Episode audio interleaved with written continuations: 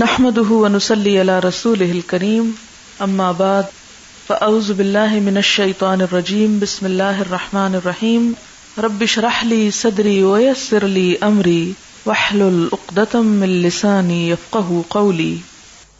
قرآن پاک میں اللہ سبحانہ و تعالی کا ارشاد ہے، للہ ملک السماوات والارض يخلق ما يشاء يهب لمن يشاء إناثا ويهب لمن يشاء الذكور أو يزوجهم ذكرانا وإناثا ويجعل من يشاء أقيما إنه عليم قدير اللہ زمین اور آسمانوں کی بادشاہی کا مالک ہے۔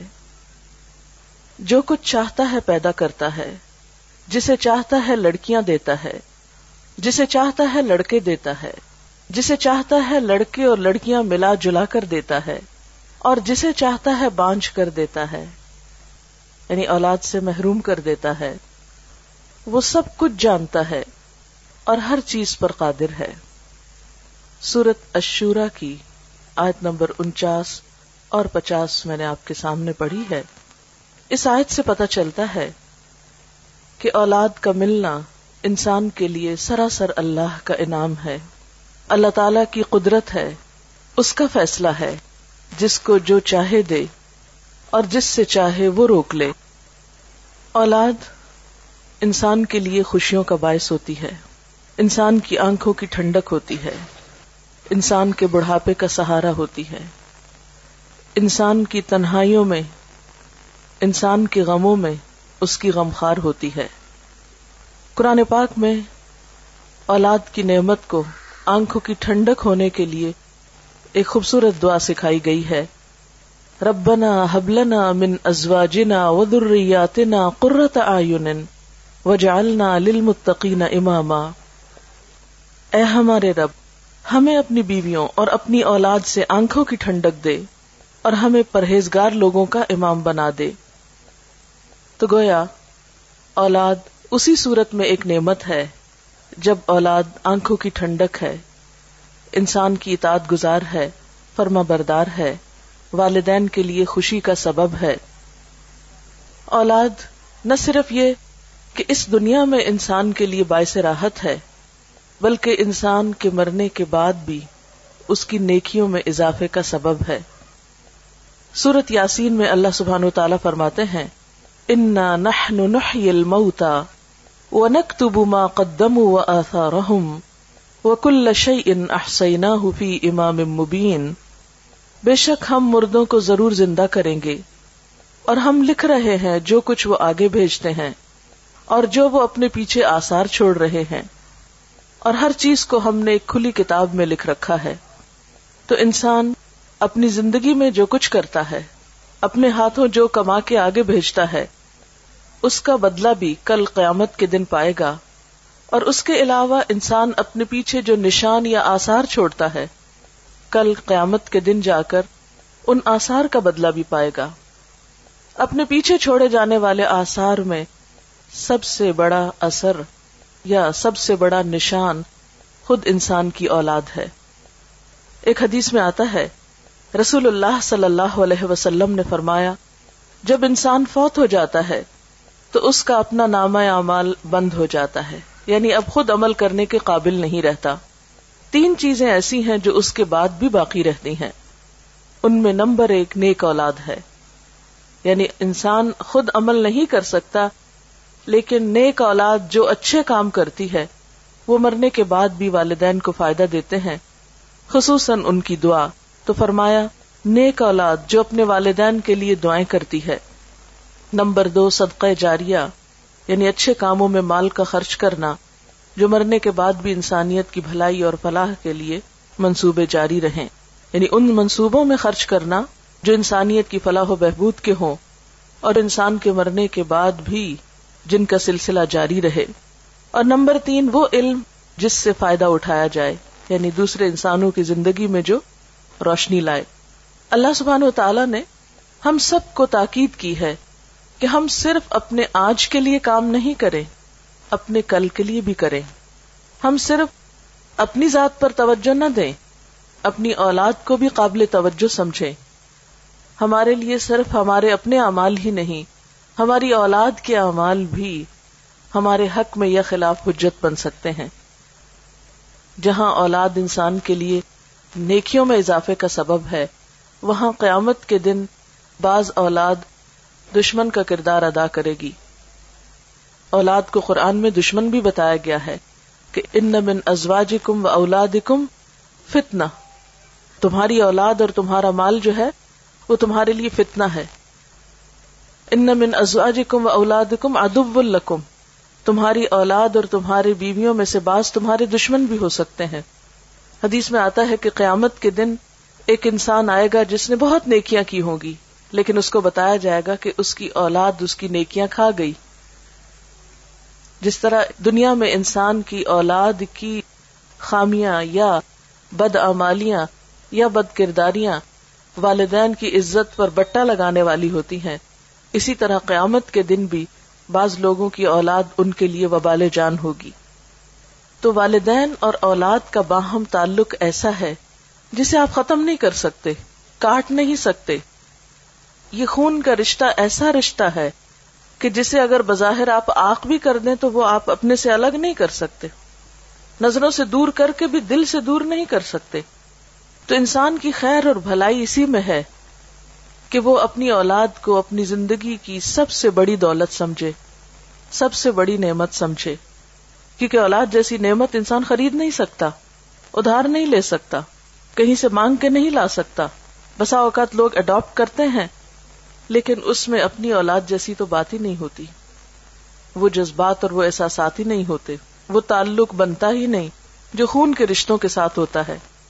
اس لیے اللہ سبحان تعالیٰ فرماتے ہیں ولطن ضرنف قدمت لغد۔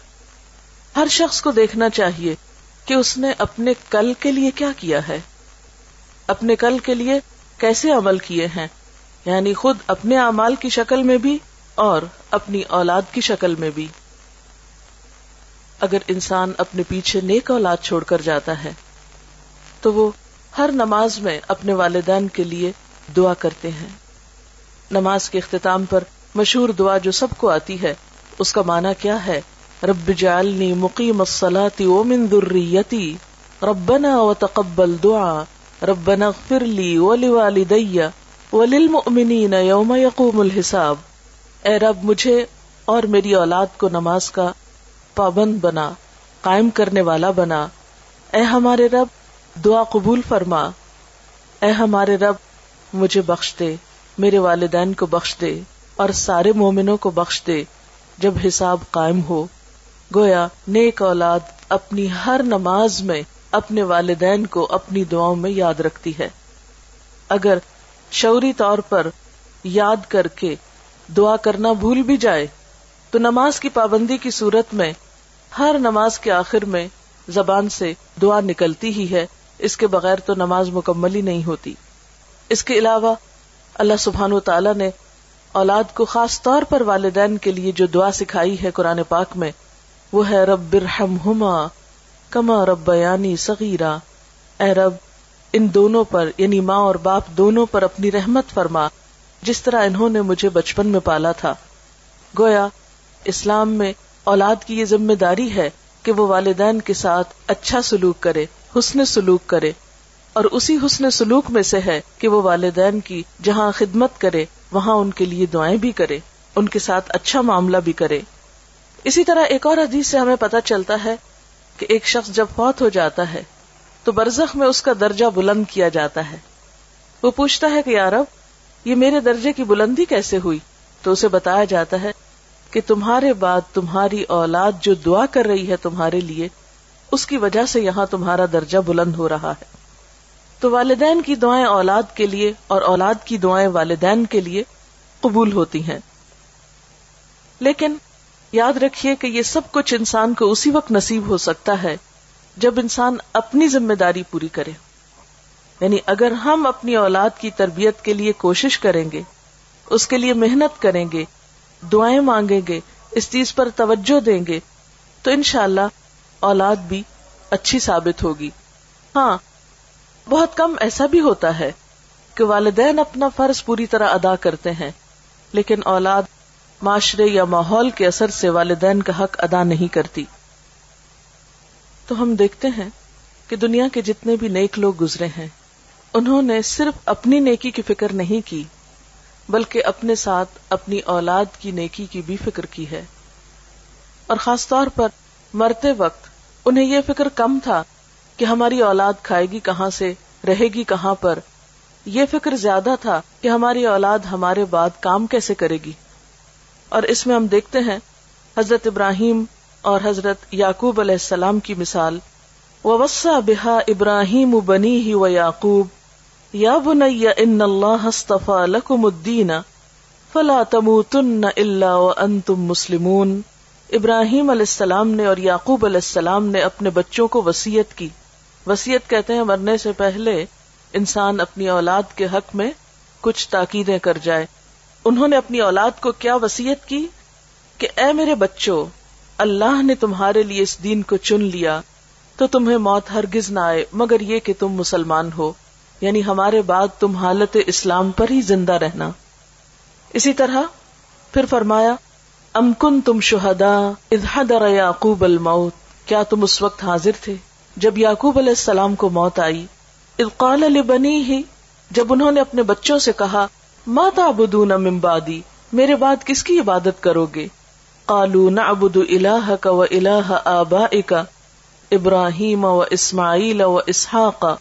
الہ واحدا و نحن له مسلمون، کہ ہم تیرے الہ، تیرے باپ دادا ابراہیم، اسماعیل اور اسحاق علیہ السلام کے الہ کی عبادت کریں گے، جو ایک ہی الہ ہے، اور ہم سب اسی کے فرما بردار اور اسی کے تابے دار ہیں۔ اسی طرح ہم دیکھتے ہیں کہ لقمان نے اپنے بچے کو وسیعت کی اور اس نے اپنے بچے کو عمدہ اخلاق سکھائے، جس کا ذکر ہمیں قرآن پاک میں بھی ملتا ہے۔ ان کے بارے میں آتا ہے، وَلَقَدْ آتَيْنَا لُقْمَانَ الْحِكْمَةَ أَنِشْكُرْ لِلَّهِ۔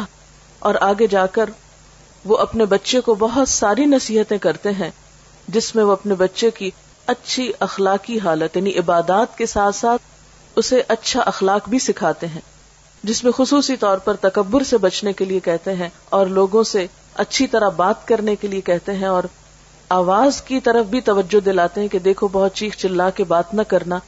کیونکہ سب سے ناپسندیدہ آواز گدھے کی آواز ہوتی ہے۔ لوگوں سے منہ موڑ کے بات نہ کرنا اور اسی طرح کی اور بہت سی نصیحتیں۔ اسی طرح ہم دیکھتے ہیں کہ حضرت زکری علیہ السلام اپنے اولاد کے لیے دعا کرتے ہیں اور خصوصاً جب ان کے پاس ابھی اولاد نہیں بھی، تو وہ اس کی پیدائش سے پہلے دعا کرتے ہیں کہ ربی حبلی من الصالحین۔ حضرت اسماعیل علیہ السلام کے بارے میں آتا ہے کہ کانا یا مر اہل بسلاتی کہ وہ اپنے گھر والوں کو نماز اور زکات کا حکم دیتے تھے۔ تو اس سے پتہ چلتا ہے کہ جتنے بھی اللہ والے گزرے ہیں اور انبیاء ان میں سر فہرست ہیں، انہوں نے اپنی اولاد کی، نیکی، اچھے اخلاق اور اچھے کردار کی، ہمیشہ فکر کی اور اس کی انہیں تلقین بھی کرتے رہے۔ جہاں وہ خود ان کے لیے ایک عملی نمونہ تھے، ایک اچھی مثال تھے، وہاں اس کے ساتھ ساتھ انہوں نے اس کی خاص طور پر فکر بھی کی۔ اور یاد رکھیے کہ اچھی تربیت اولاد کا حق ہے۔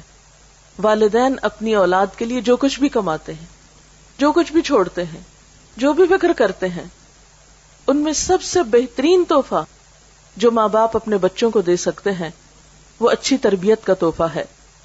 رسول اللہ صلی اللہ علیہ وسلم نے فرمایا، کوئی والد اپنی اولاد کو اس سے بڑھ کر تحفہ نہیں دے سکتا، جتنا بہترین تحفہ اچھا ادب اور اچھا اخلاق ہے۔ یعنی ماں باپ، اولاد کو جو سب سے خوبصورت گفٹ یا بہترین تحفہ دے سکتے ہیں، وہ اچھا ادب اور اچھا اخلاق ہے۔ کیونکہ اولاد کا اچھا سلوک اور اچھا برتاؤ سب سے بڑھ کر والدین ہی کی خوشی کا سبب ہوتا ہے۔ کیونکہ اگر آپ اولاد کو اچھا اخلاق سکھاتے ہیں، تو وہ اچھا اخلاق سب سے پہلے خود آپ ہی کے کام آئے گا۔ کیونکہ سب سے قریبی رشتہ تو آپ ہی کا ہے ان کے ساتھ۔ اور اسی طرح سب سے بڑا غم اور سب سے بڑا دکھ اور سب سے بڑی تکلیف اگر انسان کی زندگی میں کوئی ہو سکتی ہے، تو وہ اولاد ہی کی ہو سکتی ہے۔ اس لیے اگر اولاد اچھی ہے، تو انسان کے لیے ہر طرف خوشیاں ہی خوشیاں ہیں۔ خواہ اس کے پاس کھانے کو بہت نہ بھی ہو یا اس کے پاس بہت بڑی جائیداد نہ بھی ہو، لیکن اولاد کی فرما برداری، اولاد کی خدمت، اولاد کا اچھا سلوک، والدین کے لیے بے پناہ خوشیوں اور راحت کا سبب ہوتا ہے۔ ایک اور روایت میں آتا ہے یعنی رسول اللہ صلی اللہ علیہ وسلم نے فرمایا کہ آدمی کے لیے کسی کو خیرات میں ڈھیر سارا مال دینے سے بہتر ہے کہ اپنے بیٹے کی اچھی تربیت کرے اور اس کو نیک آتے سکھانے میں روپیہ خرچ کرے۔ یعنی حتیٰ کہ مال خرچ کرنے میں بھی انسان کو راہ بتائی گئی کہ بہترین جگہ جہاں انسان اپنا مال خرچ کر سکتا ہے، وہ اولاد کی تربیت ہے۔ اس میں ہمیں ایک مشہور واقعہ تاریخ کا ملتا ہے ربیہ اررائی کا ان کے والد نے شادی کی اور ابھی ربیہ اپنے والدہ کے پیٹ میں ہی تھے کہ باپ کو کہیں جانا پڑ گیا۔ اس دور میں مسلمانوں کی جو حکومت تھی وہ دور دور تک پھیلی ہوئی تھی۔ نبی صلی اللہ علیہ وسلم کی وفات کے تقریباً ایک سال کے اندر مسلمان مشرق و مغرب کے مالک ہو گئے تھے اور ان کی مہم میں ایک طرف افریقہ کی طرف جا رہی تھی، دوسری طرف چین کی سرحدوں کو چھو رہی تھی۔ تو ایسے میں جو فوجیں اتنی دور دور جاتی تو وہ سال ہر سال تک واپس نہ آ سکتی تھی۔ تو ربیہ کے والد بھی کئی سال کے بعد جب پلٹے، تو اپنی بیوی کو جو مال دے کر گئے تھے تو اس کا حساب مانگا اس سے۔ تو کہنے لگی کہ ابھی تم مسجد سے ہو کر آؤ، پھر مجھ سے حساب کرنا۔ کیونکہ ایک اچھی خاصی رقم وہ چھوڑ کر گئے تھے۔ تو دیکھا واپس آئے تو کچھ بھی باقی نہیں۔ پوچھا کہ کہاں ہے پیسے؟ تو اس نے کہا کہ ابھی ذرا تم مسجد سے ہو کر آؤ۔ بہرحال وہ مسجد میں گئے تو دیکھا کہ ایک طرف ایک شخص بیٹھا۔ لوگوں کو کچھ سکھا پڑھا رہا ہے اور اس کے ارد گرد لوگوں کا ایک جم غفیر ہے تو بہت حیران ہوئے کہ یہ شخص کون ہے، یہ نوجوان کون ہے کہ جس کی بات میں اتنا اثر ہے اور جس کے ارد گرد اتنے لوگ ہیں تو پتہ چلتا ہے کہ یہ انہی کا بیٹا ہے جس کی تعلیم و تربیت پر یعنی باپ کے جانے کے پیچھے ماں نے اس کا سارا مال خرچ کیا اور بہترین توجہ دی۔ ماؤں کے اندر یہ جذبہ اور یہ کردار کیسے تھا؟ یعنی بعض اوقات ایسا ہوتا ہے کہ تربیت میں ماں تنہا رہ جاتی ہے، یہ ساری ذمہ داری ماں پر آ جاتی ہے۔ تو ایسے میں جہاں ماں کو یہ فکر ہونی چاہیے کہ اولاد کھائے کہاں سے، وہاں اس بات کی بھی فکر ہونی چاہیے کہ اولاد کی تعلیم و تربیت کیسے ہو۔ اب یہ ہے کہ تربیت کے ذمہ دار کون ہے اس میں یاد رکھیے کہ صرف ماں نہیں، باپ بھی ہے، دونوں ہیں۔ لیکن چونکہ ابتدا میں بچہ ماں کے ساتھ وقت زیادہ گزارتا ہے اس لیے آبیسلی ماں کی ذمہ داری کچھ زیادہ بنتی ہے۔ ورنہ نبی صلی اللہ علیہ وسلم نے فرمایا کلو کم رائن وہ کلو کم مسول ان ریتی ہی تم میں سے ہر شخص نگران ہے، ذمہ دار ہے ریسپانسبل ہے۔ اور ہر شخص سے اس کی رعایا کے بارے میں یعنی جو اس کے ماتحت لوگ ہیں، جو اس کے ساتھ ہے، ان کے بارے میں اس سے سوال کیا جائے گا۔ اور اس میں خصوصاً عورت کو بھی مینشن کیا گیا ولمر اترائیت ان فی بئی تی و مسولت ان انہا اور عورت اپنے شوہر کے گھر میں نگران ہے، اور اس سے اس کے بارے میں سوال کیا جائے گا۔ اور گھر میں سب سے قیمتی ترین چیز جو ہے، وہ عورت کے یا ایک شخص کے بچے ہی ہو سکتے ہیں۔ یعنی گھر کی قیمتی ترین چیزوں میں سب سے قیمتی چیز انسان کی اولاد ہے۔ اب ہم یہاں یہ دیکھیں گے کہ پھر والدین اپنی اولاد کی تربیت کب شروع کریں۔ اور تربیت کس موقع سے ہونی چاہیے؟ یعنی کب سے شروع ہونی چاہیے؟ تو بات یہ ہے کہ تربیت دنیا میں آنے سے پہلے سے شروع ہو جانی چاہیے۔ یعنی اولاد کی کیئر اور اولاد کو اچھے اخلاق اور اچھے کردار سکھانے کے لیے یہ نہیں کہ جب بچے بڑے ہو جائیں اور شروع میں ہم یہ کہتے رہے کہ ابھی تو بچے چھوٹے ہیں، جب بڑے ہوں گے تو دیکھا جائے گا، نہیں۔ بچپن سے ہی یعنی ان کی پیدائش سے پہلے ہی اس بات کی فکر کرنی چاہیے۔ اور پیدائش کے وقت تو ہر بچہ معصوم ہوتا ہے۔ جیسے حدیث میں آتا ہے کہ ہر بچہ فطرت پر پیدا ہوتا ہے۔ یہ اس کے ماں باپ ہوتے ہیں جو اس کو یہودی یا عیسائی یا کچھ اور بنا دیتے ہیں۔ اب ایک بچہ جو بالکل پاک، صاف اور معصوم ہے، ایک صاف کتاب کی طرح ہے، اس کو آپ کیا بناتے ہیں؟ یہ آپ پر ڈپینڈ کرتا ہے کہ آپ اس کی تربیت کس طرح کرتے ہیں۔ جیسا کہ پہلے میں نے ارض کیا کہ تربیت کا آغاز یا تربیت کی ابتدا جو ہے وہ پیدائش سے پہلے ہونی چاہیے۔ لہذا ہم دیکھیں گے کہ دوران حمل یعنی ایک بچے کی ولادت سے پہلے ماں کو کیسا کردار ادا کرنا چاہیے۔ اور اس بات کی جو تحقیق ہے کہ ولادت سے پہلے ہی بچے کے اوپر ماں کے جذبات اور احساسات اور اس کے رویے کے اثرات پڑنا شروع ہو جاتے ہیں، یہ معروف بات ہے۔ اور ایک ثابت شدہ حقیقت ہے۔ ایک بزرگ کے پاس کوئی خاتون گئی یہ پوچھنے کے لیے کہ میں اپنے بچے کی تربیت کیسے کروں؟ تو انہوں نے پوچھا کہ بچے کی عمر کیا ہے۔ تو جب عورت نے بتایا تو کہا کہ تربیت کی عمر تو گزر چکی، اس لیے کہ تربیت تو پیدائش سے پہلے شروع ہوتی ہے۔ کیونکہ بعض جگہوں پر آتا ہے کہ تین سال میں بچے کی ابتدائی شخصیت مکمل ہو جاتی ہے، بعض جگہوں پر پانچ سال کا ذکر آتا ہے، بعض سات سال کہتے ہیں یعنی بچہ اپنی عمر کے ابتدائی حصے میں جو کچھ جذب کر جاتا ہے، وہ بات کی زندگی میں اتنا نہیں کرتا۔ اگر یہ نہیں کہ وہ وقت ختم ہو جاتا ہے، بڑے ہو کر تربیت ہو نہیں سکتی۔ لیکن اہم ترین وقت جو ہے، وہ پیدائش سے پہلے اور پیدائش سے بعد کا ہے۔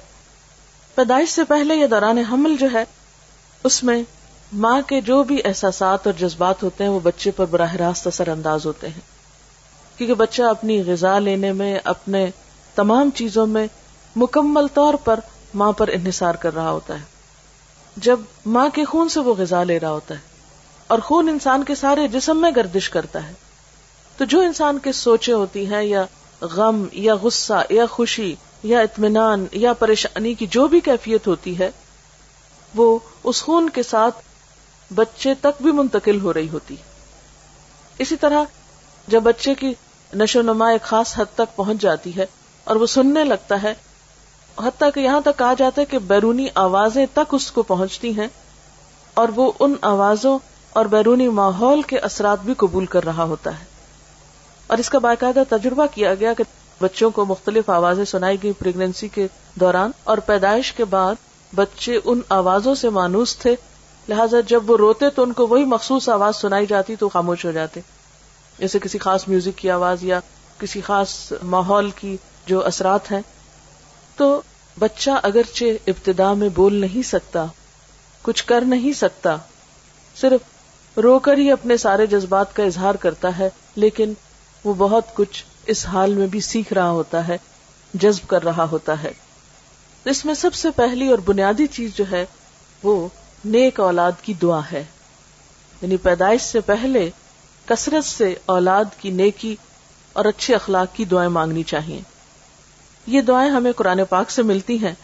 مثلا، رب حبلی من الصالحین، اے اللہ، مجھے نیک اولاد عطا کر۔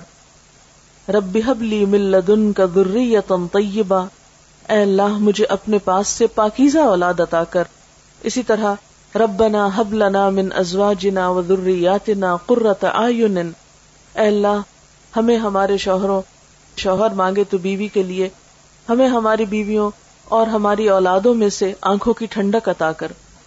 یہ دعائیں انسان کو ڈیورنگ پریگنسی کثرت کے ساتھ پڑھنی چاہیے، خصوصاً نمازوں کے بعد۔ ایسا نہیں کہ کوئی خاص مخصوص وظیفہ ہے کہ کسی ایک کونے میں بیٹھ کے آپ روز ہزار تصویر پڑھ لیں اور اس کے بعد جو چاہیں کریں۔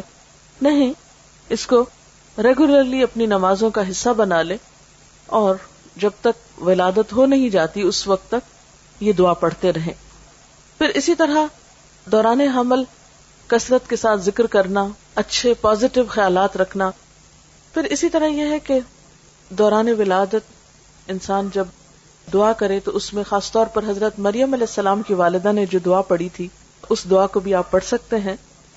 قرآن پاک میں اس کے بارے میں آتا ہے، انی اویزا بکا و ضروریت من الشیطان الرجیم کہ میں تجھے اور تیری اولاد کو شیطان مردود سے اللہ کی پناہ میں دیتی ہوں۔ آپ صلی اللہ علیہ وسلم نے فرمایا، ہر بچے کو پیدا ہوتے ہی شیطان ٹھوکا لگاتا ہے، سوائے مریم کے اور عیسا ابن مریم کے، کیونکہ حضرت مریم کی والدہ نے یہ دعا کی تھی کہ اللہ میری اولاد کو اور پھر آگے اس کی اولاد کو شیطان سے محفوظ رکھنا۔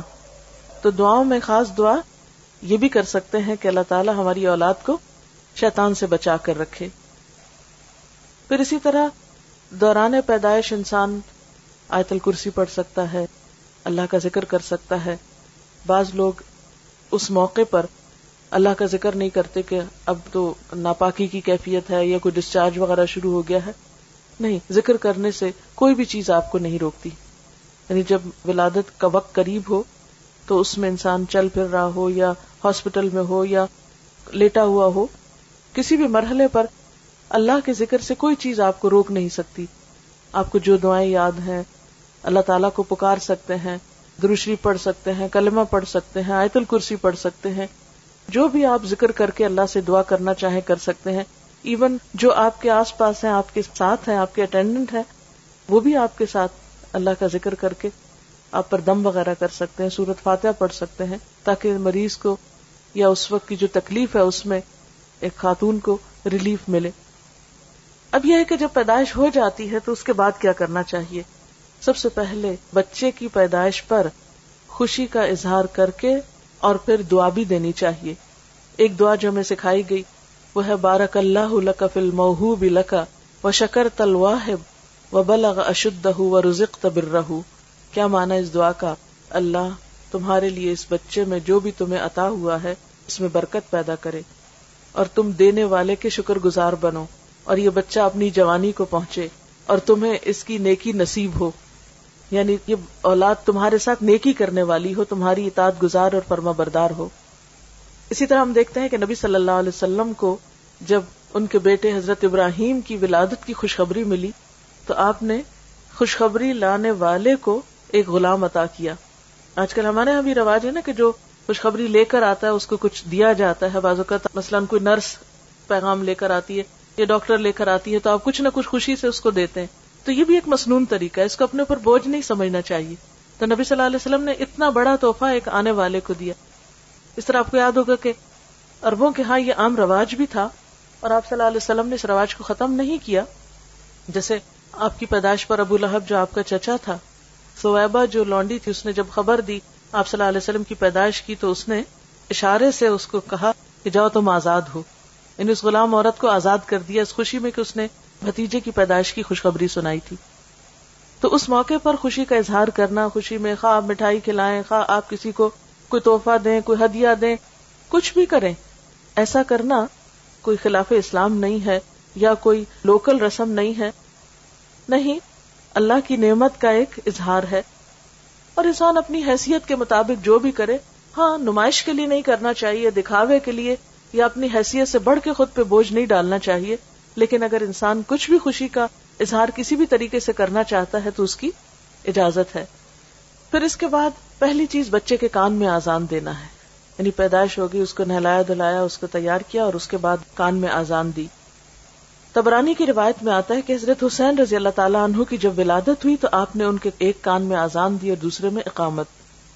آزان دینے میں کیا حکمت ہے؟ کہ بچہ دنیا میں آ کر سب سے پہلے اللہ کا نام سنے۔ اب دیکھیں کہ جب انسان فوت ہوتا ہے نا تو اس کی نماز جنازہ پڑی جاتی۔ تو انسان کے آنے پر آزان دی جاتی ہے اور جانے پر اس کی نماز پڑھی جاتی ہے۔ اور انسان کی زندگی ایسے ہی ہے جیسے آزان اور نماز کے بیچ کا وقفہ۔ یعنی کل قیامت کے دن انسان کو ایسے ہی پتا چلے گا کہ چند لمحے دنیا میں گزار کر آیا ہوں۔ پھر اسی طرح یہ ہے کہ اللہ کی عظمت اور اللہ کی محبت بچے کے دل میں بیٹھتی ہے۔ پھر اسی طرح بچے کو جو پہلی غذا دی جاتی ہے، اس کو تحنیک کہا جاتا ہے۔ کہتے ہیں کہ جو انسان بھی بچے کو پہلی غذا دیتا ہے، اب تو فوراً ماں کے دودھ پہ ڈال دیتے ہیں یا کوئی بھی چیز دی جاتی ہے۔ تو چونکہ بچہ بالکل ایک نیو بورن جو ہوتا ہے، وہ فریش اور ہر طرح کے اثرات قبول کر رہا ہوتا ہے، بالکل ایک معصوم سی چیز ہوتی ہے۔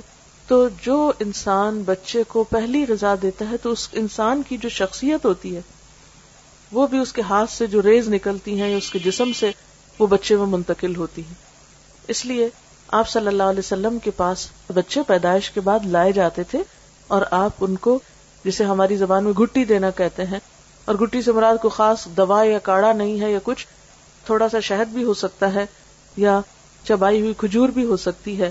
لیکن ایسے شخص کی ہو جس کا اخلاق اور کردار جو ہے معروف ہو، کیونکہ بچے کی ابتدائی زندگی میں وہ چیز بھی اس کی شخصیت کا حصہ بننے والی ہے۔ اس میں ہم دیکھتے ہیں حضرت اسما فرماتی ہیں کہ عبداللہ بن زبیر جب پیدا ہوئی ان کے بیٹے، تو میں نے ان کو آپ کی گود میں دے دیا۔ آپ نے خورما منگوایا یعنی خشک کھجور منگوائی۔ اس کو چبا کر اپنے لواب کے ساتھ ان کے منہ میں لگا دیا۔ عموماً تالو میں ہلکا سا لگا دیتے ہیں۔ ایسا نہ ہو کہ جو بچے کے گلے میں پھنس جائے یا اتنا بڑا ٹکڑا نہ ڈال دیا جائے۔ بالکل معمولی سا جتنا بچے کی لینے کی سکت ہو اس کے مطابق۔ لیکن یہ کہ یہ بھی ایک طرح کی رسم ہوتی ہے اور یہ سمجھے کہ اسلامی رسم ہے۔ حضرت عائشہ کا بیان ہے کہ آپ کے ہاں بچے لائے جاتے، آپ ان کے لیے تحنیک کرتے اور ساتھ دعا دیتے۔ تو جو شخص بھی بچے کو پہلی غذا دے رہا اور اس کے ساتھ ساتھ بچے کو وہ دعا بھی دے۔ امام احمد بن حنبل کے ہاں بچے کی پیدائش ہوئی تو انہوں نے ایک نیک خاتون کے پاس اپنے بچے کو بھیجا، جن کا نام ام علی تھا، اور ان سے اپنے بچے کی تحنیک کروائی۔ اسے بھی پتہ چلتا ہے کہ مرد کے علاوہ عورت بھی یہ کر سکتی ہے۔ یعنی یہ صرف مرد ہی نہیں کہ کوئی بہت بزرگ ہو یا اللہ والے ہوں، گھر میں کوئی خاتون بھی ہو سکتی ہیں۔ کوئی اچھے اخلاق اور کردار کی کہ جس کا آپ چاہیں کہ بچے کے اندر اس کی شخصیت کا بھی اثر جائے۔ پھر اس کے بعد یہ ہے کہ بچے کو دودھ پلانا بچے کا حق ہے۔ یعنی پہلی غذا کے بعد آپ اس کو نارملی سک کروا سکتے ہیں، خواہ دودھ نہ بھی ہو، جو کچھ بھی ہو اس میں لیکن بچے کی ماں کے ساتھ ایک اٹیچمنٹ ہوتی ہے۔ نو مہینے وہ ماں کے پیٹ میں رہا ہے۔ بالکل ایک دم سے ہٹا کے اس کو فیڈرز پہ ڈال دینا بچے کے ساتھ بہت بڑی زیادتی ہے اور ایک جذباتی دھچکا بھی ہے۔ لہذا ماں کو چاہیے کہ وہ اس کو دودھ بھی پلائے۔ قرآن پاک میں اللہ تعالیٰ کا حکم ہے ول والدات یوردین اولاد ہن ہی کام نہیں مائیں اپنے بچوں کو دو پورے سال دودھ پلائیں۔ یہ اس کے لیے حکم ہے۔ لمن اراد ایتم ردا کہ جو بچے کے دودھ پلانے کا ارادہ رکھتا ہو۔ ہاں اربوں میں رواج یہ تھا کہ بعض اوقات خود نہیں مائیں دودھ پلاتی تھی دایا کو دے دیا جاتا، جو شہر سے باہر بادیا میں عورتیں بچوں کو لے جاتی۔ مخصوص قبیلے ہوتے تھے جو بچوں کو پالا کرتے تھے، جن کی عورتیں خود صحت مند تھی تو ان صحت مند عورتوں سے بچوں کو دودھ پلوایا جاتا اور بچے کی نشو نما ایک کھلی آب و ہوا میں کی جاتی۔ وہ ان کا ایک کلچر تھا۔ ہمارے لیے ضروری نہیں کہ ہم بھی ایسے کوئی طریقہ اختیار کریں۔ لیکن بہرحال رضاعت جو ہے یا دودھ کا پلانا جو ہے، یہ بچے کا حق ہے۔ اور اس میں ہم دیکھتے ہیں کہ اس میں بہت سے اس کے طبی فائدے بھی بتائے جاتے ہیں۔ ماں کے لیے بھی فائدہ مند بچے کے لیے، لیکن سب سے بڑی بات یہ ہے کہ بچے اور ماں کا ایک قلبی تعلق اور ایک ریلیشن شپ ڈیولپ ہوتا ہے۔ ایک قربت آتی ہے، ایک انڈرسٹینڈنگ ڈیولپ ہوتی ہے۔ یعنی ماں جب دودھ پلا رہی ہوتی ہے، وہ آدھا گھنٹہ پلا رہی ہے جتنی دیر، تو وہ ایک کلوزنس کا بھی احساس ہوتا ہے۔ اور پھر دوبارہ ماں کے سینے میں جو خیالات ہیں، افکار ہیں، اچھی پازیٹو سوچیں ہیں، وہ بھی دودھ کے ساتھ وہ بچے کے اندر ایک طرح سے منتقل کر رہی ہوتی ہے۔ کیونکہ انسان کی شخصیت پر، انسان کے اخلاق پر اس کا کھانا پینا بھی اثر انداز ہوتا ہے۔ مختلف قوموں کی جو عادات اور اخلاق اور کردار ہیں، ان کے بارے میں بھی کہا جاتا ہے کہ ان کی غذا کا ان پر اثر ہے۔ تو اگر بچہ ماں کا دودھ لے رہا ہے تو ظاہر ہے کہ پھر ماں کے اثرات اس پر ہوں گے۔ اور پھر جانوروں میں بھی اگر آپ دیکھیں، اونٹ کے بچے کو اونٹنی کا ہی دودھ دیا جاتا ہے۔ اسی طرح گائے، بھینس اور باقی جانور بھی دوسروں کا دودھ لا کے نہیں پلایا جاتا۔ تو اسی طرح انسان کے بچے کو گائے، بھینس کا دودھ پلانے سے پہلے جب تک ماں کا دودھ ہے، تو ماں کا ہی دودھ پلایا جانا چاہیے۔ پھر اسی طرح بچے کا اچھا نام رکھنا چاہیے۔ کیونکہ قیامت کے دن انسان کے نام سے پکارا جائے گا تو اچھا نام جو ہے وہ ضروری ہے۔ مثلاً ہم دیکھتے ہیں کہ حضرت زکریہ علیہ السلام کو اللہ تعالیٰ نے جب اولاد کی خوشخبری دی تو ساتھ ہی بچے کا نام بھی بتایا اور فرمایا کہ ہم نے ایسا نام کسی اور کا نہیں رکھا۔ یہ دنیا میں ایک انوکھا نام ہے یعنی اچھے نام میں مانا بھی اچھا ہو اور اگر وہ ایک نیا نام ہو تو بھی اس میں کوئی کباہت نہیں۔ کیونکہ اللہ تعالیٰ نے حضرت یاہی علیہ السلام کا جب نام رکھا تو فرمایا، ہم نے اس سے پہلے یہ نام کسی کو نہیں دیا۔ ہاں؟ آپ صلی اللہ علیہ وسلم نے فرمایا، قیامت کے روز تمہیں اپنے ناموں سے پکارا جائے گا، اس لیے اچھے نام رکھا کرو۔ اور حدیث میں آتا ہے، اللہ کو تمہارے ناموں میں سے عبد اللہ اور عبد الرحمان سب سے زیادہ پسند ہیں۔ اور آپ نے یہ بھی فرمایا کہ انبیاء کے ناموں پر نام رکھو۔ پھر اسی طرح بچے کے سر کے بال منڈوانا، یہ ساتویں دن کیا جاتا ہے اور اسلامی اعتبار سے یہ ایک پسندیدہ کام ہے۔ اربوں کے ہاں یہ ایک طریقہ جاری تھا جسے اسلام میں بھی جاری رکھا گیا اور حضرت حسن اور حسین رضی اللہ تعالیٰ عنہما کے سر منڈوانے کا آپ نے حکم دیا اور پھر بالوں کے وزن کے برابر چاندی بھی صدقہ کی یعنی ساتھ ہی بچے کا صدقہ بھی نکالا جائے۔ اور اطبا یہ کہتے ہیں کہ جب بچے کے سر کے بال مونڈے جاتے ہیں تو سر کی جو سرکولیشن ہے وہ تیز ہوتی ہے اور اس کے جو سینسز ہیں وہ پراپرلی فنکشن کرتے ہیں۔ اس لیے بازو کا سننے میں آتا ہے کہ نہیں، اتنے چھوٹے بچے کے بال نہیں کٹوانے چاہیے، لیکن اسلامی طریقہ بھی ہے اور یقیناً اس میں بہت سے فوائد بھی ہیں۔ پھر اسی طرح عقیقے کا حکم بھی دیا گیا ہے۔ عقیقے کا اصل تو ساتواں دن ہے، لیکن اگر انسان بعد میں بھی کر لے تو کوئی حرج نہیں نہیں کوئی فرض کے درجے میں نہیں کہ ساتویں دن میں ہی ہو۔ اگر انسان کسی بھی وقت کر لیتا ہے تو وہ ہو جاتا ہے۔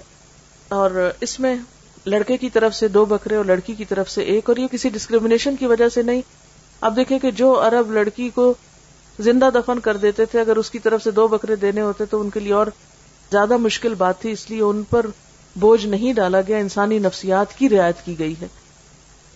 آپ صلی اللہ علیہ وسلم نے عقیقے کے بارے میں فرمایا کہ لڑکا اپنے عقیقے کے ساتھ گروی ہے، جو ساتویں دن اس کی طرف سے ذبح کیا جائے گا اور اس کا نام رکھا جائے گا اور سر کے بال اتارے جائیں گے۔ یعنی یہ تینوں کام ساتویں دن کرنا مصنون ہے اگر آگے پیچھے بھی کیا جا سکتا ہے۔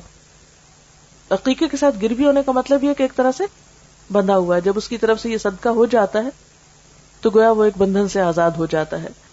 پھر اسی طرح لڑکے کا ختنہ کرانا جو ہے، یہ بھی مصنون ہے۔ یعنی اسلامی سنت ہے۔ آپ صلی اللہ علیہ وسلم نے فرمایا، پانچ چیزیں فطرت میں داخل ہیں۔ ختنہ کرنا، زیر ناف بال صاف کرنا، مونچھے منڈوانا، ناخن تراشنا اور بغل کے بال اکھاڑنا۔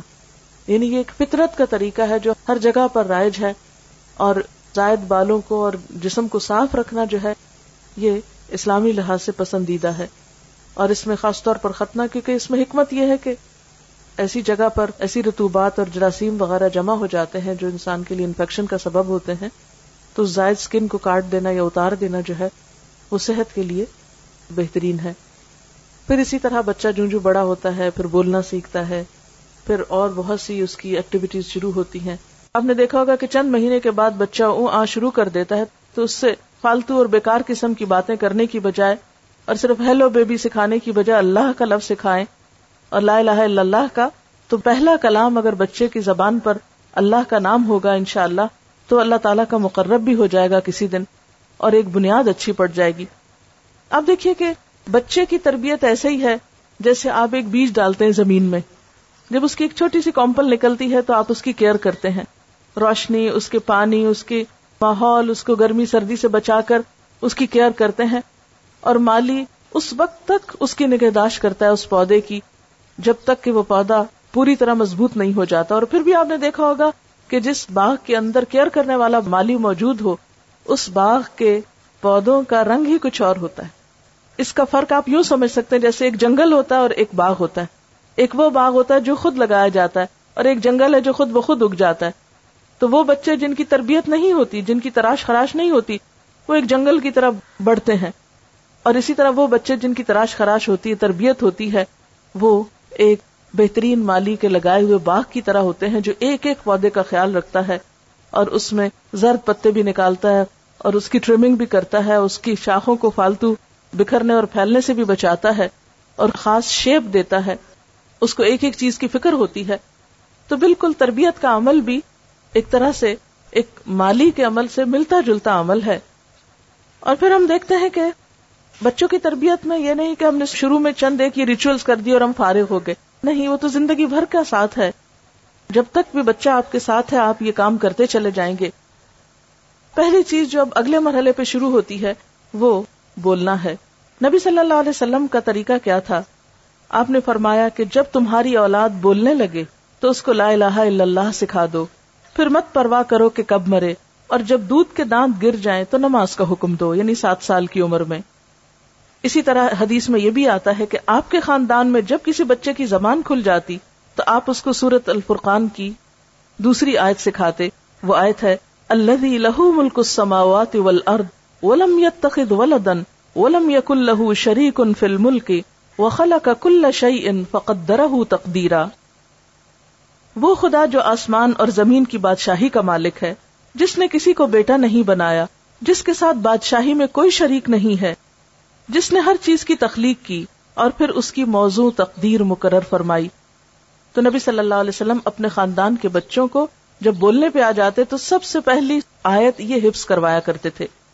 پھر اسی طرح ہم دیکھتے ہیں کہ تربیت کے کچھ اور بھی رہنما اصول ہیں، مثلاً بچوں کے ساتھ محبت اور شفقت کے ساتھ پیش آنا۔ آپ صلی اللہ علیہ وسلم نے فرمایا، وہ ہم میں سے نہیں جو بچوں کے ساتھ شفقت نہیں کرتا، بچوں کے ساتھ رحمت سے پیش نہیں آتا اور جو ہمارے بڑوں کی عزت نہیں کرتا۔ ابتدائی سالوں میں خاص طور پر بچے کے ساتھ محبت اور شفقت کا سلوک کرنا چاہیے۔ اس میں خصوصاً میں ماؤں سے یہ کہنا چاہوں گی کہ بچے بازوقت تنگ کرتے ہیں۔ ویسے چھوٹے بچے جب دانت نکال رہے ہوتے ہیں تو ماؤں کے جسم کو چبانا شروع کر دیتے ہیں، یا بعض اوقات بال کھینچتے ہیں، یا بعض اوقات روتے ہیں، تنگ کرتے ہیں، سر مارتے ہیں، بہت سی تکلیفیں دیتے ہیں بچے بچپن میں بھی۔ ایسے تمام مواقع پر صبر سے کام لینا اور خوشی کے ساتھ اور خندہ پیشانی کے ساتھ ان چیزوں کو برداشت کرنا ضروری ہے۔ بعض مائیں بے حوصلہ ہو کر بچے کو چھوٹی سی عمر میں مارنے لگتی ہیں، بعض اوقات ہاتھ دباتی ہیں، بعض اوقات دھکا دے دیتی ہیں، بعض اوقات چیخنے لگتی ہیں۔ یہ چیزیں بچے کی تربیت پر ایک نیگیٹو اثر ڈالتی ہیں، ان سے پرہیز کرنا چاہیے۔ دیکھیں، ماں کے تین درجے کیوں زیادہ ہیں؟ اسی وجہ سے کہ ماں تکلیفیں زیادہ اٹھاتی ہے تربیت میں اور اس کی اپ برنگنگ میں۔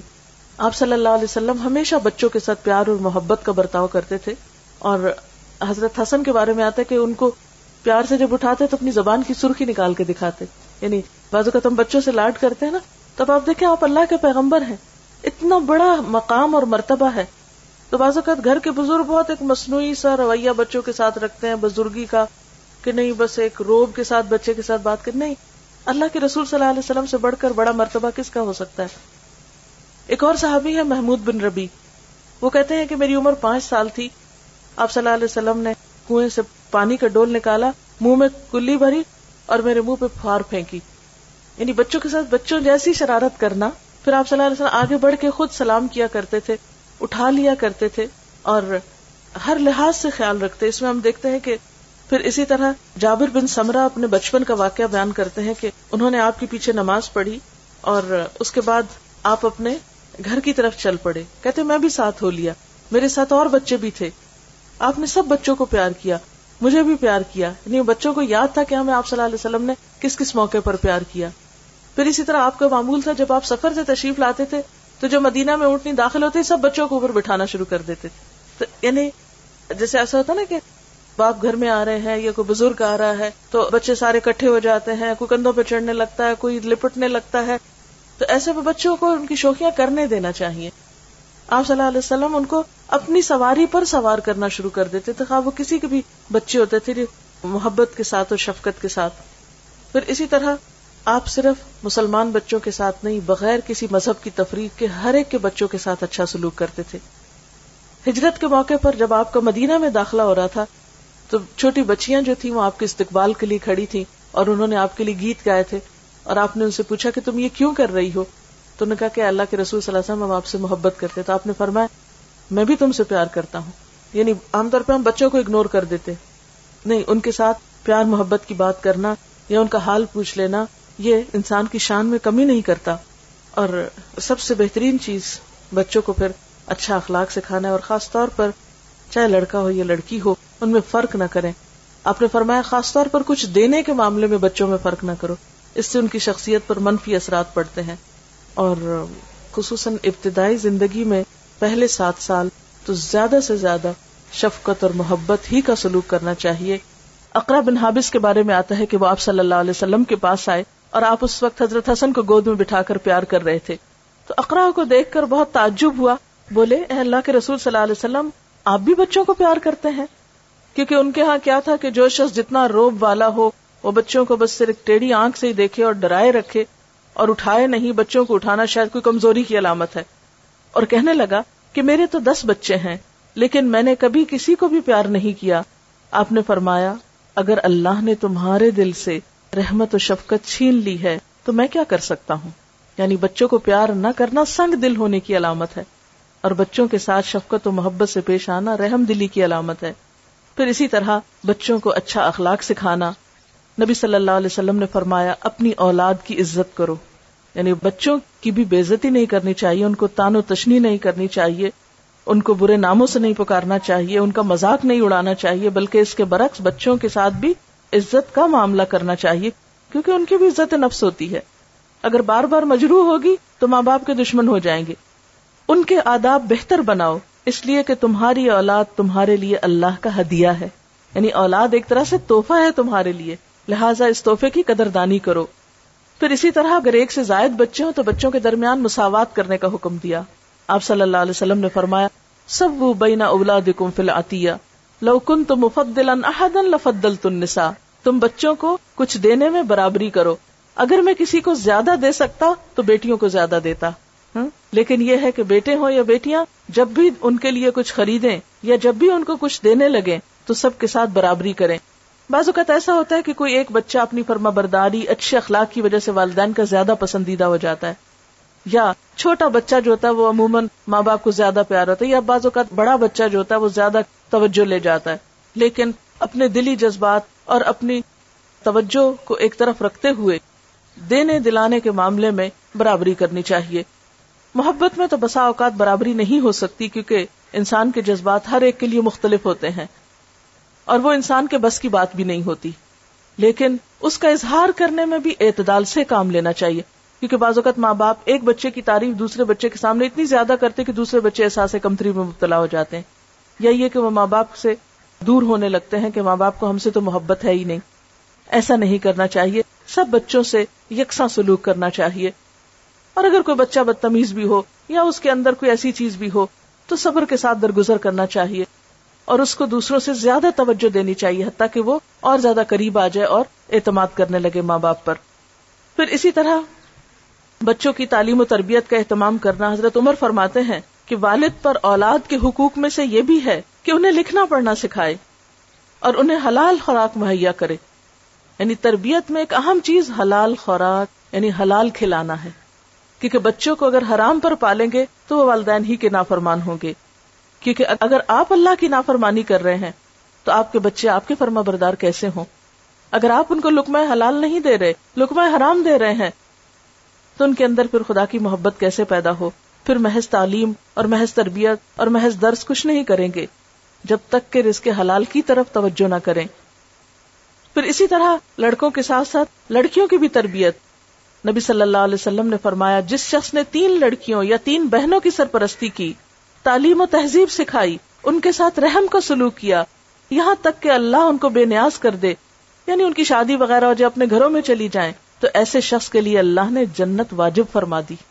یعنی بیٹوں کی تربیت بھی، لیکن بیٹیوں کی تربیت خوش دلی سے کرنا اور ان کو اپنے لیے بوجھ نہ سمجھنا۔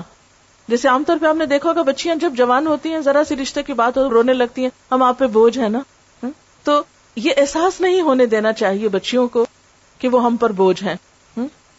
خوش دلی کے ساتھ، محبت کے ساتھ جب تک رشتہ نہ آئے، ان کی کیئر کرنا، خیال رکھنا بہتر طریقے سے ان کی پرورش کرنا اور ان کی ضروریات کا خوش دلی سے خیال رکھنا، یہ سب کچھ نیکی میں شمار ہوتا ہے۔ حتیٰ کہ وہ مال جو انسان اپنی اولاد پر خرچ کرتا ہے، اس کا اجر و ثواب کہیں زیادہ ہے، بنسبت اس کے کہ جو کسی اور پر انسان خرچ کرتا ہے۔ اور تربیت میں ایک خاص چیز جو ہے یا ایک چیز اگر آپ یاد رکھ سکیں، تو انشاءاللہ اس سے بچوں کی نفسیات کو سمجھنے اور ان کے ساتھ معاملہ کرنے میں بہت سہولت ہو جائے گی۔ اس میں ایک مشہور مقولہ یہ ہے کہ والدین اپنے بچے کے ساتھ پہلے سات سال کھیلیں یعنی ان کے کھیل میں شریک ہوں یا ان کو کھیلنے دیں، اگلے سات سال اسے نظم و ضبط سکھائیں ڈسپلن سکھائیں یعنی پھر سختی بھی کر سکتے ہیں۔ پھر اگلے سات سال اس کے دوست بنے رہیں۔ یعنی گویا جب بچہ چودہ سال کا ہو جائے تو اس کے ساتھ دوستوں والا معاملہ کریں، اعتماد میں لیں۔ عموماً بچیاں والدین کو کچھ بتاتے ہوئے گھبراتی ہیں، تو اگر بچیوں کے ساتھ یا والد کی بچوں کے ساتھ دوستی ہوگی تو وہ اپنی باتیں آ کے شیئر کریں گے۔ اور اگلے سات سال پھر آزاد چھوڑ دیں۔ یعنی اکیس سال کے ہو جائیں تو پھر ان کو بہت روک ٹوک نہیں کریں۔ اور وہی وقت ہوتا ہے جب شادی ہوتی ہے تو شادی کے بعد پھر بچوں کے معاملات میں انٹرفیئر کرنا اور ان کو پریشرائز کرنا، اب یہ کرو، اب وہ کرو، نہیں، اب چھوڑ دیں۔ اب ان کو اپنی زندگی بسر کرنے دیں۔ اب جہاں تک پہلے سات سال کا تعلق ہے تو اس میں بچوں کو آپ بہت زیادہ چیزوں کا پابند نہیں کریں۔ تھوڑا بہت پڑھنا لکھنا سیکھے شروع کریں، لیکن بہت بوجھ نہیں ڈالیں۔ لیکن جب سات سال کا ہو جائے تو پھر نماز کے لیے کہنا شروع کریں۔ دس سال تک نماز کی عادت ڈالیں۔ اور اگر ایک کے بعد ایک نماز سکھائے مثلاً ایک نماز، اور پھر اس میں بھی آپ ساتھ لے کے کھڑے ہوں، اکیلے حکم نہ دیں، جاؤ نماز پڑھ لو، یہ بہت سختی نہیں کریں۔ دس سال کی عمر تک نماز میں بھی سختی سے روکا گیا ہے۔ اور اس کا یہ مطلب نہیں کہ پھر پڑھنے کوئی نہ کہیں یا ڈسپلن نہ سکھائیں۔ نہیں ڈسپلن تو سکھائیں گے۔ تین سال آپ کو لگیں گے۔ دس سال کی عمر تک انشاءاللہ ایک کے بعد ایک، مثلا چھ مہینے میں ایک نماز کی عادت ڈالیں۔ لیکن جس نماز کی عادت ڈالیں، پھر وہ چھوڑنے نہ دیں۔ اس کا خاص دھیان رکھیں واچ کریں کہ وہ بچہ مس نہ کرے۔ کیونکہ اگر ایک دن بھی وہ نہیں پڑھتا، تو اس کا مطلب یہ ہے کہ اس کو یہ سمجھ آ جائے گی کہ پڑھے یا نہ پڑھے بات برابر۔ ہے ایک سے شروع کریں، دو پہ لائیں، دو سے تین پہ، تین سے چار پہ، چار سے پانچ پہ۔ دس سال کی عمر تک اگر فجر کے وقت نہیں بھی اٹھتا، تو جس وقت اٹھے اس وقت نماز پڑھوا دے۔ پھر اس کے بعد اگر شروع میں صرف فرض نماز کا کہیں، اور پھر جو جو بڑا ہوتا جائے، پھر سنت بھی ساتھ۔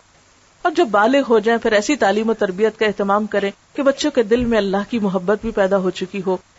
رسول اللہ صلی اللہ علیہ وسلم کی محبت بھی ہو، بڑوں کا ادب اور احترام بھی ہو، اور اس کے ساتھ ساتھ اپنے واجبات اور اپنی ذمہ داریوں کو بھی نبھانے کا طریقہ ان کو آ چکا ہو۔ جیسے بچوں کے ساتھ پہلے سات سال کھیلنے کی بات ابھی ہوئی، نبی صلی اللہ علیہ وسلم، حضرت حسن اور حسین رضی اللہ تعالیٰ انہما کے ساتھ کس طرح کا معاملہ کرتے تھے؟ حدیث میں آتا ہے کہ جب آپ نماز پڑھ رہے ہوتے تھے تو یہ دونوں آپ کی پیٹ پہ چڑھ جاتے۔ آپ اس وقت تک سجدے سے سر نہ اٹھاتے تھے جب تک وہ خود نہ اتر جاتے۔ یعنی کہ ہاتھ مار کے گرا دیتے یا کوئی اور پکڑنے آ جاتا، اوہ دیکھو اللہ کے رسول صلی اللہ علیہ وسلم نماز پڑھے پکڑو ان کو، چھینو ان کو۔ کیونکہ بعض اوقات ہمارے ہاں جو مائیں نماز پڑھتی ہیں، اگر بچہ نماز میں پاس آ جائے تو دوسرے کھینچ کے لے جاتے اور بچہ چیخ چلا رہا ہوتا ہے کہ مجھے ماں کے پاس جانے دو اور وہ سمجھتے نہیں، بچے کے پاس جانے سے ماں کی نماز ڈسٹرب ہو جائے گی۔ نہیں، ماں کو تو اس حد تک اجازت ہے کہ اگر بچہ رو رہا ہو تو وہ روتے بچے کو گود میں اٹھا کر بھی نماز کنٹینیو کر سکتی، تاکہ وہ نماز سے خوف نہ کھائے۔ بہت سے بچے دین سے اس لیے بھاگ جاتے ہیں کہ اب ماں نماز پڑھ رہی ہے لمبی نماز پڑھ رہی ہے اور بچہ بلا رہا ہے، بلا رہا ہے، اس کو کوئی جواب نہیں مل رہا۔ اب وہ قرآن پڑھ رہی ہے تو پڑھ رہی ہے، پڑھ رہی ہے، بچہ بلا رہا ہے، رو رہا ہے، اس کو بھوک لگی ہے یا اس کو ٹوائلٹ جانا ہے یا کچھ اور، ماں اٹھ نہیں رہی۔ یا وہ اپنی دوستوں میں بیٹھی اور باتیں کیے جا رہی ہے، ٹیلی فون کال آ گئی ہے، پندرہ منٹ، آدھا گھنٹہ اس کا ٹیلی فون پہ جا رہا اور بچہ رو رو کے وہیں قدموں میں سو گیا۔ تو یہ چیزیں درست نہیں۔ بچہ ماں کی سب سے پہلی پرائرٹی ہونی چاہیے۔ اور پھر نبی صلی اللہ علیہ وسلم سے بڑھ کر کس کی عبادت ہو سکتی ہے؟ کس کی نماز میں اس سے بڑھ کر خوشی و خزو ہو سکتا ہے؟ لیکن آپ نماز کے سجدے سے سر نہ اٹھاتے تھے جب تک بچے خود نہ اٹھ جاتے۔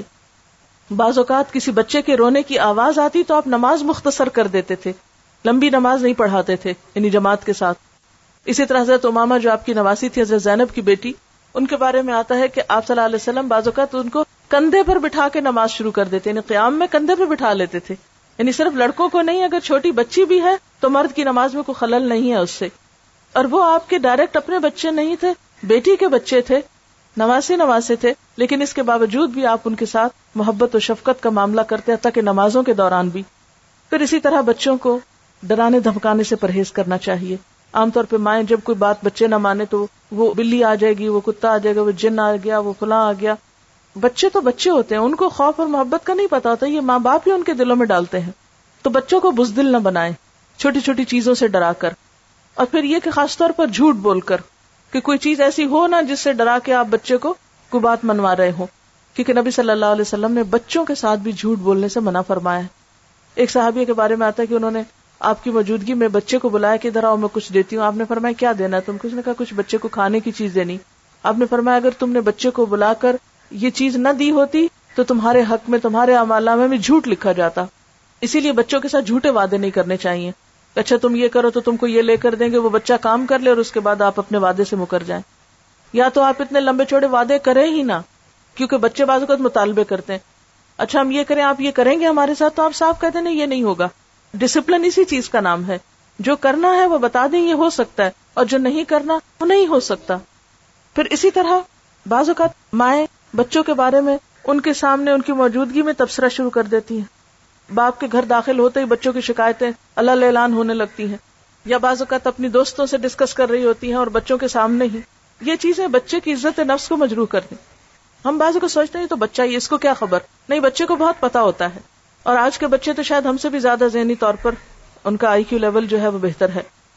اور ڈسپلن سکھانے میں یہ بات نہیں ہے کہ اس کی ہر جائز ناجائز خواہش پوری کر دیں یا ضد پوری کر دیں۔ نہیں، کبھی پوری کریں اور کبھی نہیں۔ اچھائی، برائی کی پہچان دیں۔ کچھ چیزوں میں پھر آپ کو صبر سے کام لینا ہوگا۔ مثلا بعض بچوں کی عادت ہی ہوتی ہے کہ ماں باپ نے کوئی بات نہیں مانی، رونا دھونا شروع کر دی۔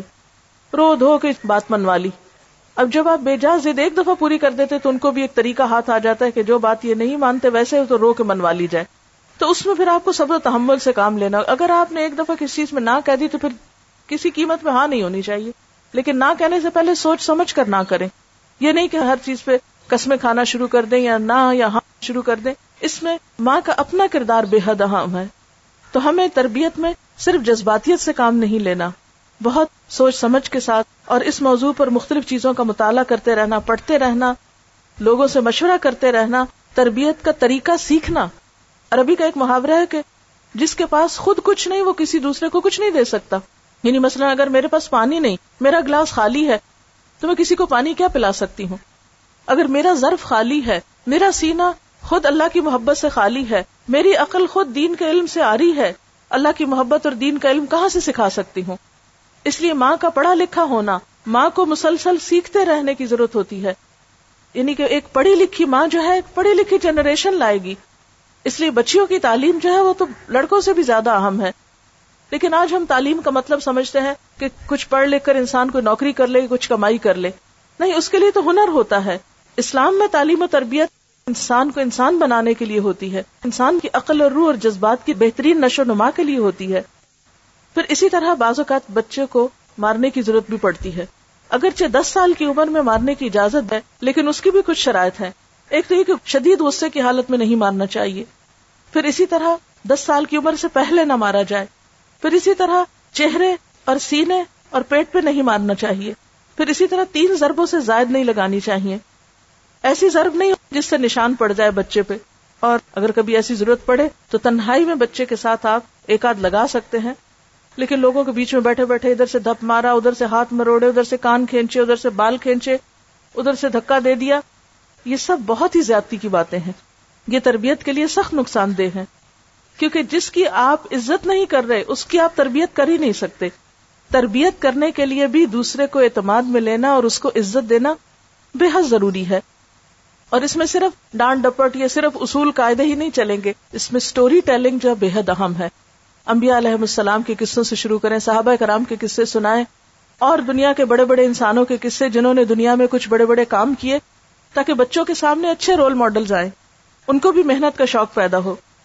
پھر اسی طرح یہ ہے کہ بچوں کو بہت زیادہ ناز و نام کا عادی نہیں بنانا چاہیے، کیونکہ یہ بچوں کی اپنی ہی زندگی کے لیے نقصان دہ ہو جاتا ہے۔ اس میں بچوں کو اپنے ہاتھ سے کام کرنے کی عادت اور اسی طرح خصوصاً نیکی کے کام کی عادت، اس میں ان کے ہاتھ سے صدقہ بھی کروایا کیجیے۔ ضرورت مند رشتے داروں کو دلوانا، بڑوں کو گھر میں عزت دینا، کھانے کا وقت ہے، تو یہ نہیں، بچوں کو ہمیشہ اہمیت دیں اور کہ بچے آنا پہلے کھا لیں، نہیں، بڑوں سے شروع کریں۔ وہ بڑوں کو اہمیت دیں، بڑوں کو جگہ دیں۔ بڑوں کے لیے کھڑے ہوں، بڑوں کی عزت کریں۔ یہ سب کچھ ماں سکھائے گی بچے کو۔ اگر بچوں میں کچھ کھٹ پٹ ہو گئی تو ہر ماں جا کے اپنے بچے کی حمایت کرنا شروع کر دی گئی۔ یہ جاننے کی کوشش نہیں کرتی کہ ہو سکتا ہے کہ قصور اس کے بچے کا ہو۔ تو ہمیشہ عدل و انصاف سے کام لینا چاہیے۔ اپنے بچوں کے درمیان بھی اور اپنے بچوں اور رشتے داروں کے بچوں میں بھی اگر کوئی کھٹ پٹ ہو جائے۔ اسی طرح حکمت و دانش سے کام لینا ہوگا۔ پھر اسی طرح بعض اوقات نبی صلی اللہ علیہ وسلم کا طریقہ یہ تھا کہ وہ سوال و جواب کے انداز میں تربیت کیا کرتے تھے۔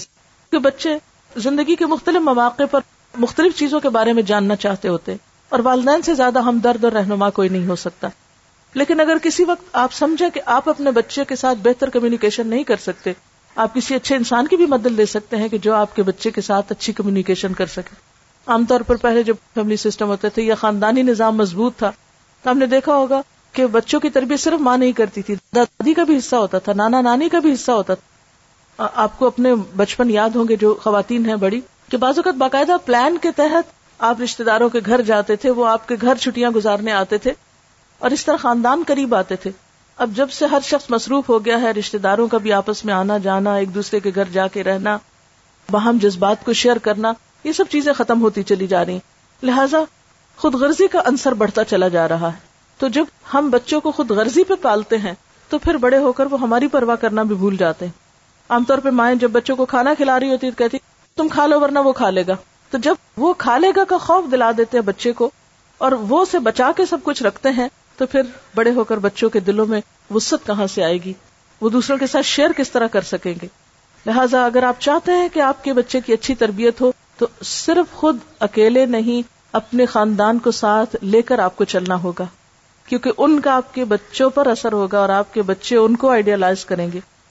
اور اگر کہیں ایسا موقع نہ ہو تو اچھے دوست اور اچھے لوگوں کے ساتھ دوستی جو ہے، وہ بھی بچوں پر اثر انداز ہوتی ہے۔ ایسے لوگوں کے گھروں میں جانا کہ جن کے بچے خود تربیت یافتہ ہوں، بچے ان سے بہت کچھ سیکھ رہے ہوتے ہیں۔ پھر اسی طرح اسکول میں جو کچھ کر رہے ہوتے ہیں، اس کی خیر خبر رکھنا۔ اور پھر خصوصی طور پر جو جذبات کے اظہار میں ڈسپلن قائم کرنا، یہ بے حد ضروری ہے۔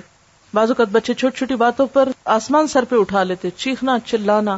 چھوٹی چھوٹی باتوں پر لڑائی جھگڑا کرنا، دوسروں سے لڑنا، جھگڑنا، مار پٹائی، اس طرح کی آتے بچوں میں ڈیولپ ہونے لگتی ہیں، تو ان چیزوں کو بھی روکنے کی ضرورت ہے۔ اسی طرح زیادہ ہنسی، زیادہ رونا، زیادہ چیخنا، چلانا، ذاتی جو ہے ان کی شخصیت میں وہ نقصان دہ ہے۔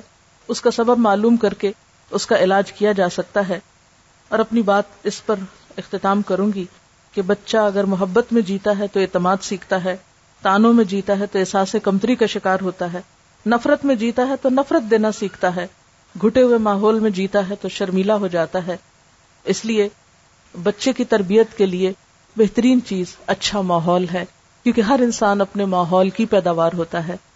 اب دیکھیے کہ بعض اوقات ہم سمجھتے ہیں کہ بس ٹھیک ہے، ہماری چوائس ہے، ہم بچوں کی اچھی تربیت کریں یا نہ کریں۔ بعض اوقات ہم سمجھتے ہیں کہ بس چوائس کی بات ہے، بس ہمت ہے، توفیق ہے، موقع ہے، کر سکتے ہیں تو اچھی تربیت کر لیں۔